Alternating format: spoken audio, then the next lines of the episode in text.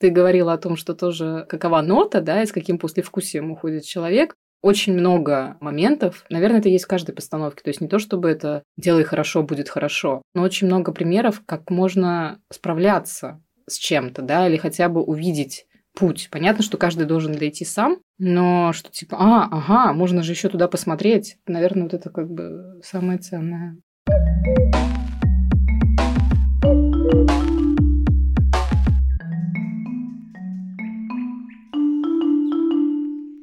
Привет, это Лина и подкаст «Сега на эко». Сегодня мы поговорим про театр как форму для продвижения бережных идей. Экотопия. Экология действия. Идея фестиваля в том, чтобы создать поле для рефлексии на тему экологии средствами сценического искусства, театра, танца и перформанса на тему экологии в широком понимании. Оптика при этом разная. От повседневных эко-привычек, прав животных, локальных экологических проблем до глобальных явлений. Я пригласила режиссерку театра и кино, продюсерку театральных проектов рассказать, как исследуют тему экологии посредством танцевального спектакля, перформанса, документального театра, иммерсивного театра и других жанров. Встречайте, Яна Сад. Привет, Яна. Привет, Лина. Яна, расскажи про себя. Чем ты занимаешься? Ну, я сейчас вот нахожусь не в России, Наверное, мы поговорим, да, с тобой о том, о чем я занималась в России, о чем, может быть, планирую здесь как-то заниматься. У меня есть образование как театрального режиссера, так и кинорежиссера. Я снимаю и игровое, и документальное кино, и еще, если в области театра, то у меня есть своя небольшая компания, фонд, где мы реализуем разные театральные проекты, ну и, собственно, помогаем как начинающим, так и любым независимым авторам. Это режиссеры, драматурги, писатели. Помогаем им реализовывать театральные проекты. Театр вообще такое синтетическое искусство, да, но мы всегда ищем что-то такое, вот, например, соединить современную литературу и театр, или там, например, соединить экологию и театр. Как у вас получается совмещать два таких совершенно разных понятия, как экология и театр? Во-первых, наверное, мы это соединили, потому что я и мои коллеги почувствовали запрос на это. У меня есть э, коллега Маша Спижак, она театральный режиссер, и она как-то участвовала в театральном фестивале, где была организована лаборатория документального театра. И одна из тем, которую можно было взять, это была экология. И она увидела, что очень многие захотели взять эту тему. Как-то даже не получилось, собственно, всем реализовать те вещи, которые они хотели. И она как-то очень сильно однажды при разговоре со мной сокрушалась, что ну, было бы здорово сделать именно не просто вот документальный театр, да, а где любые темы, а вот сфокусироваться, например, на экологии, потому что запрос на это есть.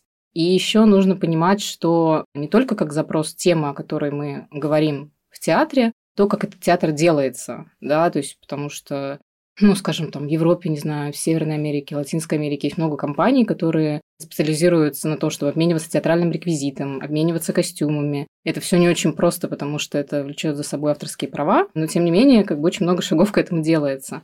В России, к сожалению, пока это все на таком зачаточном этапе. Это не значит, что этого нет, но это вот только-только начинается. Нам хотелось, наверное, создать вот такое место, пространство, где можно, с одной стороны, поговорить о проблемах, которые волнуют художников, в широком да, смысле слова художник, с другой стороны, как-то попробовать это еще сделать экологично, потому что mm-hmm. это дико не экологичная штука, когда заканчивается спектакль, он снимается с репертуара там, да, и что потом совсем с этим происходит. Да, я об этом не задумывалась, но вот давай сейчас вернемся к первой части и немножко сузим понятие экология, потому что это все-таки очень широко. Каким образом у вас вообще получается транслировать экоповестку через перформанс? Какие-то примеры, может быть, есть конкретные? Вот, например, давай обсудим твою любимую постановку. Я сейчас просто немножко, наверное, расскажу, как был устроен фестиваль, да, вот, который мы делали прошлой осенью, в ноябре 2021 года в Петербурге, в Александринском театре. То есть это был такой фестиваль-лаборатория. Мы взяли четыре спектакля, которые были уже готовы. То есть в основном они тоже были сделаны независимыми режиссерами, танцовщиками. И они не имели нигде проката, немножко выражаюсь киноязыком. Нам хотелось дать возможность этим крутым постановкам быть еще раз увиденными на фестивале. И с другой стороны, мы сделали лабораторию, куда приглашали режиссеров, чтобы они могли при помощи режиссера, художника, хореографа реализовать ту постановку, которую они хотят, и помогали им собирать команду актеров и, собственно, с реквизитом, с площадкой, с репетиционной площадкой. Привозили их в Петербург. Таким образом, как бы создать что-то, что никогда бы не было не создано, если бы не было этой лаборатории. Так как это, в принципе, наверное, первый фестиваль, который делался профессионалами, да, то есть мы все равно не, любительские театры, мы искали все равно профессиональное да, театральное воплощение этой темы, то мы не стали заведомо фокусироваться на какой-то очень узкой вещи. Да, для нас это, наверное, было следующим каким-то этапом, если бы это сейчас продолжилось в России. То есть э, мы давали авторам максимально широкий диапазон, то есть это могли быть как просто повседневные эко-привычки, так и какие-то катастрофы, которые происходят в регионах. Также мусор – это не все, что мы понимаем как мусор, это любые, не знаю, там, фейковые новости, испорченные продукты, неэкологичное отношение друг к другу. И, собственно, мы еще не, не ограничивали жанр, потому что мы хотели, чтобы это по возможности были и детские постановки, и для подростков, и это мог быть как э, театр, так перформанс, так и танцевальный какой-то проект. Максимально широко было сформулировано диапазон тем и жанров. Я поняла, что диапазон тем был широкий, но какая постановка была твоим личным фаворитом? Ну, это очень провокативный вопрос, да, всегда такие вопросы задавать. И дело не потому, что я, ну, как-то, наверное, не хочу кого-то выделить. Ну, я была арт-директором этого фестиваля, собственно, и придумывала программу, и отборщиком заявок. И, ну, вот что нужно сказать, да, еще. Это первый раз такое делался фестиваль, у нас очень небольшая команда, но мы получили 110 заявок со всей России. Это, конечно, очень много, а взять мы могли только 6. Очень сильно, да, переживали по этому вопросу. Так как я лично отбирала все эти постановки, они все мне очень дороги, да. Мне скорее, может быть, не какая-то конкретная вещь, но вот то, что касается готовой постановки, там уже все понятно. Там уже автор как захотел, он так высказался, и мы либо его приглашаем к себе, потому что нас это устраивает, либо нет. Когда это лаборатория, то не всегда из-за того, что вроде бы здесь нет ничего сложного, мы можем же высказываться в театре на любую тему, да, но почему-то экология, она всегда очень связана как бы с активизмом, и очень есть стремление говорить напрямую. И меня скорее радовало, когда мы в рамках лаборатории находили решение, как это сделать театральными методами, как это сделать именно театральным высказыванием, художественным высказыванием. Когда это получалось, ну вот, наверное, это было очень важно. И поэтому сказать, что какую-то обстановку выделяю, это будет неправильно. Хорошо, но Я вот... так не ощущаю. Но вот эти вот шесть отобранных работ, давай поговорим о каждой. Я так понимаю, что они все достойны, если ты их выбрала, если они были в программе. Основным таким тоже критерием, по которым я выбирала, да, эти штуки, то есть через что режиссер со мной будет разговаривать. И вот у нас было две заявки, где в первой из них она называлась «Их голоса», и это были голоса животных. Это вымирающие животные Дальнего Востока. И была в программе заявлена прекрасная ария Белуги. И, в общем-то, меня это поразило, и мне захотелось поработать с ребятами. И вторая – это была рок-опера, которая была названа «Рассерженные вещи», где наравне с людьми им отвечают вещи. И плюс еще и зрители имеют тоже свой голос, и были приглашены оперные певцы, которые это воплощали. Это те постановки, где говорили не люди. Это, мне кажется, было очень ценно.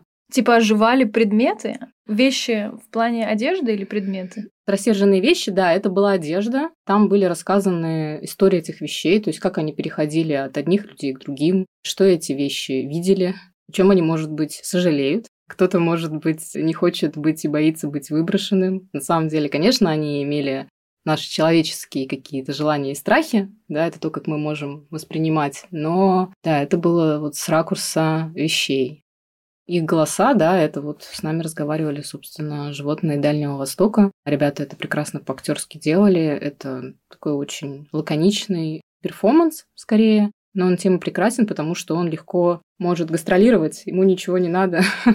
У него есть два актера, их э, голоса, тела, и это все. У нас еще было заявлено, что в основе материале, да, в изначальном, может быть как э, реально написанная, например, пьеса, так и этой пьесы может не быть. И, собственно, два предыдущих проекта, про которые я сказала, там не было э, изначально взята пьеса-пьеса, но был один проект, он назывался «Золото». Это реальная документальная история шахтерского города, где происходит катастрофа. Но мы это смотрим сквозь э, жизнь семьи, которая никак не может покинуть этот город, в котором все тяжелее становится дышать. Да, те проблемы, с которыми они сталкиваются. Но это скорее была пьеса, понятно, что про человеческие отношения, про страх потери, и, собственно, вот город с таким замечательным названием «Золото», да, оказывается совсем не золотым. Была у нас история, она тоже была не основана на пьесе, это было скорее документальное исследование режиссера. Называлось «Чистомен. Один из нас». Это была антиутопия, далекое будущее, где мусор как бы становится частью экосистемы. Это нормально, Изначально этот герой больше походил на работника социальной службы, который ходит и убирает бутылки, а мы его как-то докрутили, сделали, что это появился как Супермен, супергерой. И это была история супергероя. И, собственно, он как сначала никому не известен, потом он получает славу, не может с ней справиться, потом справляется. Ну, в общем, это такая... Эволюция личности. Эволюция личности, да, произошла. По пьесе была постановка Йойка Сампо. Йойк – это песнопение саамов. Саамы – это народ, их всего около двух тысяч человек. Они живут на Кольском полуострове, на севере России. И у них есть свои традиции шаманские, есть свои мифы. И э, Алексей Синяев, драматург из Екатеринбурга, он написал пьесу, основываясь на одном из мифов. И это была такая классическая сказка, когда мальчик убегает из дома, преодолевает какие-то препятствия, да, то есть, ну, такая история взросления. Но основное там, наверное, было о том, что нужно как бы не забывать свои корни, свои традиции, чтить своих родителей. Режиссер ее немножко переделала. Это были три девочки, которые играют на задворках любого провинциального города, и где, ну, то есть это абсолютно документальные реалии, да, когда полно мусора, они там прыгают на старый матрас, полиэтилен становится снегом, зонтик становится мечом. И это тоже, опять-таки, история взросления, да, ну вот она более современная, скажем, да, более приближенная к нашей сегодняшней реальности. И Йойк – это такая песня, которая передает сущность человека, она имеет четкий ритм, но она не имеет ни начала, ни конца. Планировалась дальнейшая тоже работа над подстановкой, чтобы сами актеры создавали эти йойки, то есть скорее основываясь на своей личности, да, все трудности, с какими они сталкиваются. Но я надеюсь, да, это продолжится. И шестая постановка. Режиссером была предложена такая игра с эстетикой и ценностью мусора. И он вот включил как раз те вещи, о которых я говорила изначально, то есть это вот фейковые новости, это отказы при приеме на работу и на кастингах актеров, которые участвовали в этой постановке. Это какие-то, не знаю, непринятые подарки, которые становятся вдруг мусором. И вот в такую игру э, актеры и зрители играли. То есть это был иммерсивный театр? Да, это был иммерсивный театр. И еще зрители перемещались, то есть изначально была какая-то классическая рассадка, но в процессе они перемещались по пространству и как-то становились все ближе и ближе к перформерам.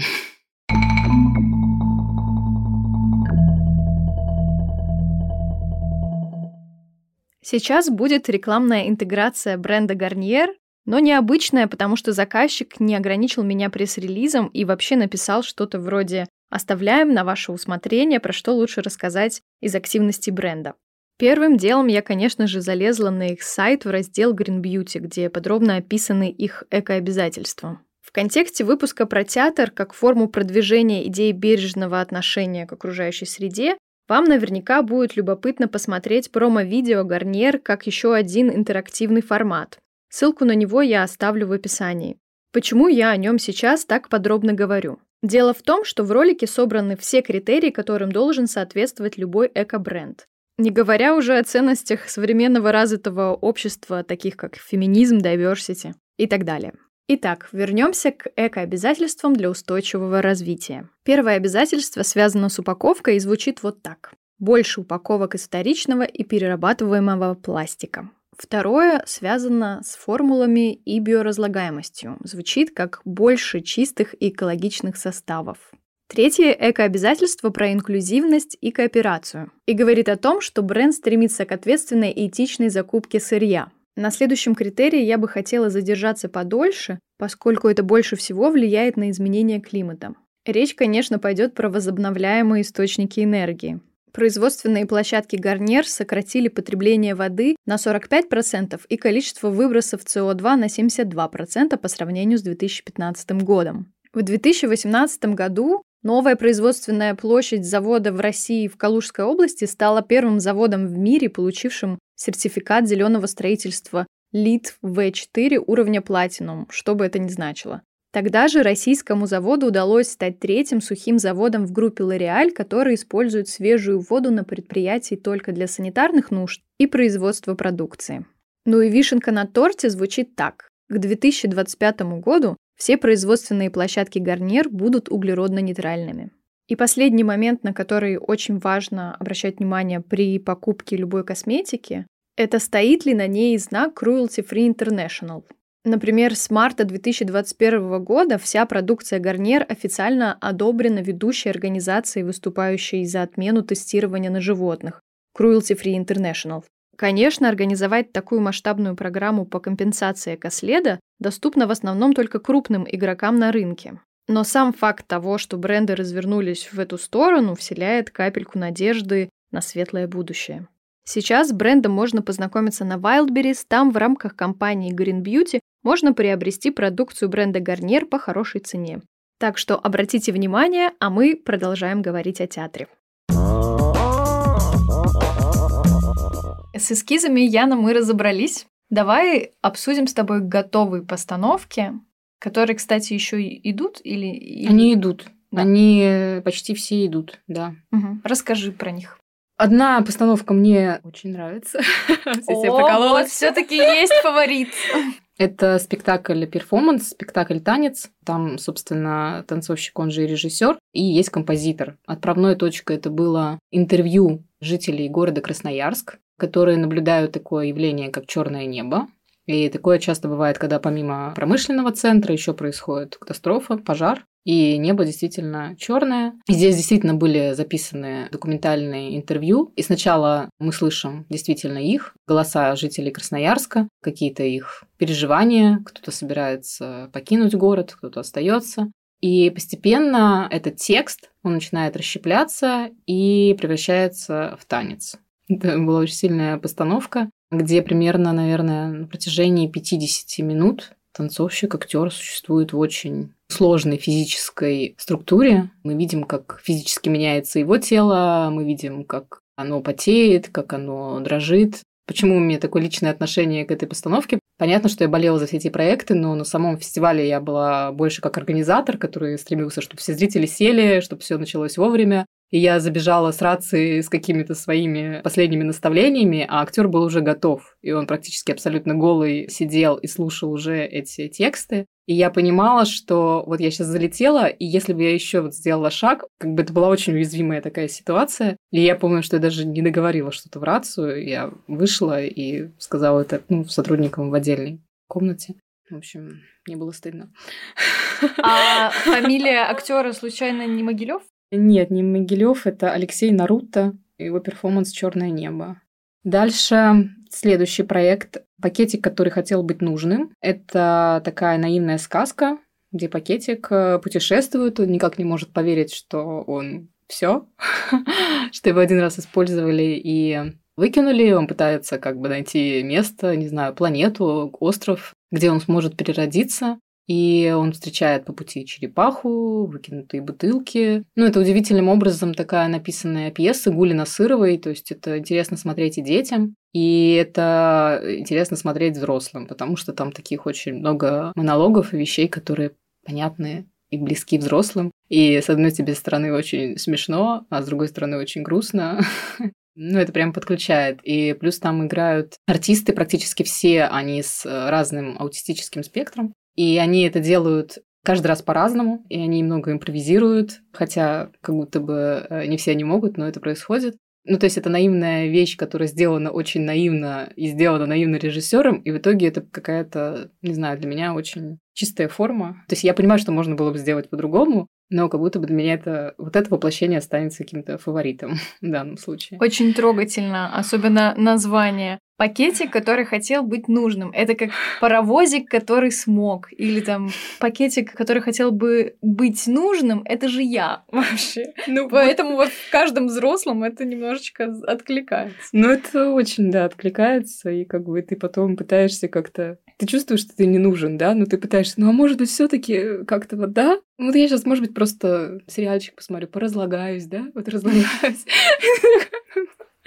И вот, ну, это все то, что мы делаем, да? да, и там просто найдены такие очень точные слова с э, двойным, тройным значением, которые срабатывают просто фантастически. Детский спектакль у нас был «Тяутель и Мяутель», которые тоже не хотели быть утилем, но они живут на помойке и, собственно, пытаются тоже найти свой дом. И они сначала думают, что нужно куда-то уйти, а потом не знакомятся, у них прекрасные складываются отношения. К ним приходит еще человек, который собирает бутылки, и в итоге он на этих бутылках играет им мелодию, они вместе едят. Ну и в конце, конечно, обретают свой дом. Поняв, что это их дом, у них получается его как-то и структурировать, и сделать из этой помойки прекрасное жилище, используя все вот эти вроде бы мусорные вещи, но которые вдруг приобретают порядок и чистоту и становятся таким полноценным домом. И э, да, еще что нужно сказать, что это свойственно было практически для всех постановок практически весь реквизит он сделан из мусора, или у нас просто вот художник, который помогала всем проектам, и она же художник вот этого тяутеля мяутель, то сделано изначально весь реквизит из мусорных материалов. Она сама по себе кукольница, и ну для нее это вообще не очень что-то новое, когда ей говоришь, а как же вот вы пришли к экологии, она говорит, так я всегда там и была. Ну то есть кукольники это что, там самая главная игрушка, там берешь носок, надеваешь на руку, да, это вот старый носок. У меня никогда других материалов и не было, особенно, ну, учитывая, что тоже на независимый художник, да, и каких-то больших больших бюджетов нет,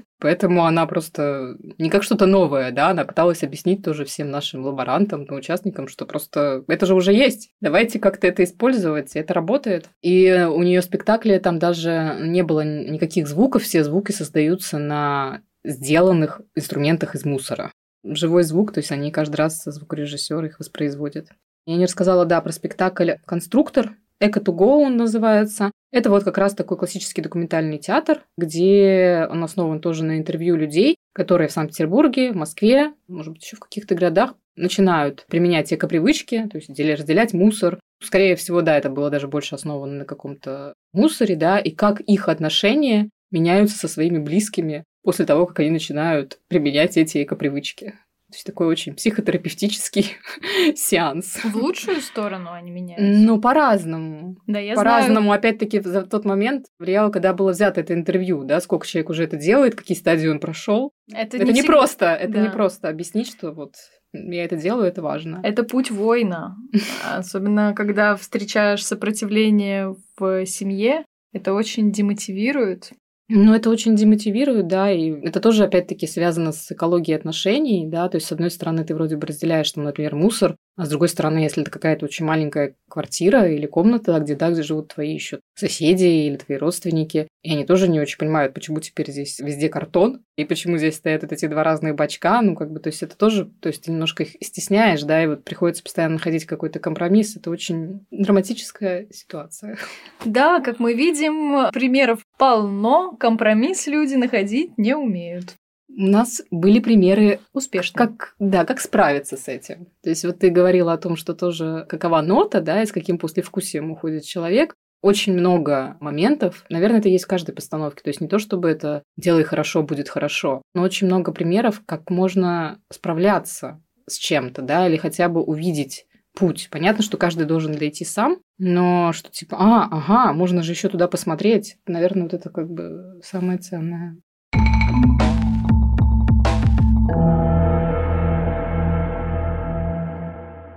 Как ты считаешь, удается ли через такой формат передавать э, экоповестку? То есть что, по-твоему, более эффективно? Прямая трансляция идей, констатирование фактов или вот э, обучение через игру, передача знаний через игру и, да, перформанс? Я думаю, что все должно быть. Тот же, например, активизм – это ну, здорово и прекрасно. Просто я занимаюсь театром, да, и мне, наверное, лишь заниматься тем, что я могу. Но есть, конечно, такая мне кажется, штука, что искусство, оно уже обладает возможностью влиять на твои эмоции, когда это подключает еще и на эмоциональном уровне. То есть это не просто какие-то голые цифры, факты, которые на самом деле из-за того, что их огромное количество, мы не способны прочувствовать и как-то оценить. А когда это происходит обычная какая-то вот понятная нам подключающая история, да, с какими-то понятными страхами, желаниями, то мне кажется, что да, это может быть сильнее.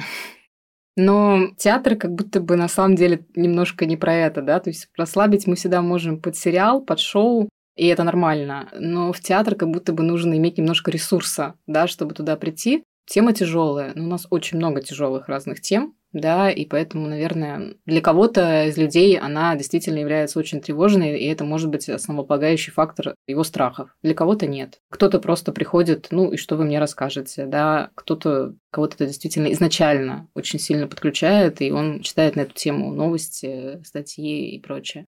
Ну вот смотри, запрос на постановки на экотематику, он был сверху или это какая-то низовая инициатива? Почему вы именно решили делать постановки с фокусом на экологию? Мы надеялись и хотели, чтобы к нам пришел зритель, но запрос был изначально от режиссеров и актеров. Ну, то есть вот я общалась с коллегами, я привела пример Машу, вот Сапежак, да, одно, одного из режиссеров. Но понятно же, что таких разговоров было очень много, и вот как-то мы дошли до того, чтобы как-то написать концепцию, да, уже мероприятия. Поэтому, ну да, это был запрос от художников первую очередь. Мы шли от этого, а дальше мы старались сделать все, чтобы зритель пришел. Он пришел. У нас Он были... пришел, да, он это пришел. был следующий вопрос. Он пришел. У нас были, ну, это происходило в течение трех дней, уикенд, да, пятница, суббота, воскресенье. десять спектаклей, то есть вот четыре готовых и шесть эскизов. И еще была каждый раз дискуссия после дня фестивального. Ну, и залы было, были полные. То есть у нас было два зала в каждый день.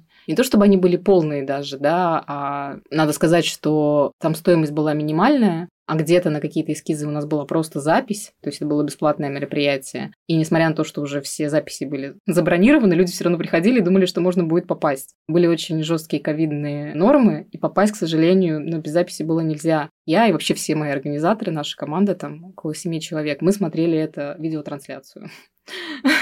в комнатке. без сапог. В маленькой комнатке, да, мы смотрели. Но у нас мы сделали тоже видеотрансляцию, и у нас подключались люди онлайн. Кто ваш зритель? Кто эта целевая аудитория, которая забила залы? Первое, наверное, самое легкое, скажем, для привлечения, это, конечно, родители с детьми. У нас было две детских постановки, одна подростковая. И, ну, я не знаю, это, наверное, первое, что закончилась бронь. А, я не знаю, осознавали ли родители, что это будет как бы что-то более, более научно-популярное или нет. Или это будет все таки сказка, да, какая-то театральная. Но вот здесь купить неправильное слово, да, потому что было забронировать, записаться. Ну, в общем, запись закончилась достаточно быстро. У нас было очень много каких-то наших партнеров, театральных организаций, там театральные журналы, которые совершенно за бесплатно размещали все эти анонсы. И не могу же сказать, что это был какой-то, это же был не ледовый стадион. В каждом зале было максимум 70 мест, потому что 100 мест – это всего, и по нормам было 75. Также и спектакли проходят в тех же самых количествах мест. Для нас это было ценно. Понятно, что были люди, которые приходили на два подряд, эскиза или там спектакля. Театральные ходаки. Театральные ходаки. Да, ну и даже вот все тоже... Мы же пригласили туда и журналистов, и театральных критиков, и им тоже мест не хватило. Они тоже смотрели онлайн. Да, но это было ковидное время. Сейчас, конечно, события меняются. По-моему, они только печальнее становятся. Это наивный вопрос сейчас прозвучит, но почему, расскажи, этот проект перестал жить? Или он на паузе? В каком он сейчас статусе? Из того, что я уехала из России, на самом деле, наверное, 90% нашей команды тоже уехала из России. Конечно, все таки физически невозможно что-то делать, когда никого нет э, на месте. Поэтому насчет России, наверное, этот проект пока на паузе. Но, опять-таки, по окончании фестиваля мы не попрощались со своими режиссерами, которые были в лаборатории. И мы по возможности как-то им помогали, то есть мы же сделали крутые записи, тизеры, афиши, разместили везде анонсы. С кем-то мы продолжали общаться и помогали писать заявки на другие театральные, там, не знаю, лаборатории или фестивали, где они уже могут доделать это до полноценного спектакля и показывать. Мы это делаем до сих пор иногда. ну, то есть вот прошло порядка года, да, и мы этим занимаемся. А я знаю, что две постановки они прям доделались и показываются в своих городах. Вот это одна Екатеринбург, вторая Челябинск. Это очень здорово.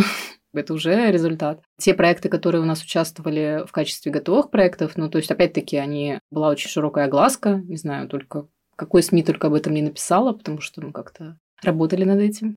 И у них есть э, много повторных показов просто в разных местах в Санкт-Петербурге, Москве, в регионах. И это тоже хорошо. То есть даже сейчас в какой-то форме этот проект продолжает жить. В какой-то форме те люди, которые из участников остались, они стараются, да, и продолжают. Ну, потому что эта тема болела у них, и даже в связи с последними какими-то событиями, а может быть, наоборот, и вопреки, да, они хотят продолжать делать вот то, что им хочется делать, и они делают просто. Да, жизнь продолжается, несмотря ни на ну, что. Да.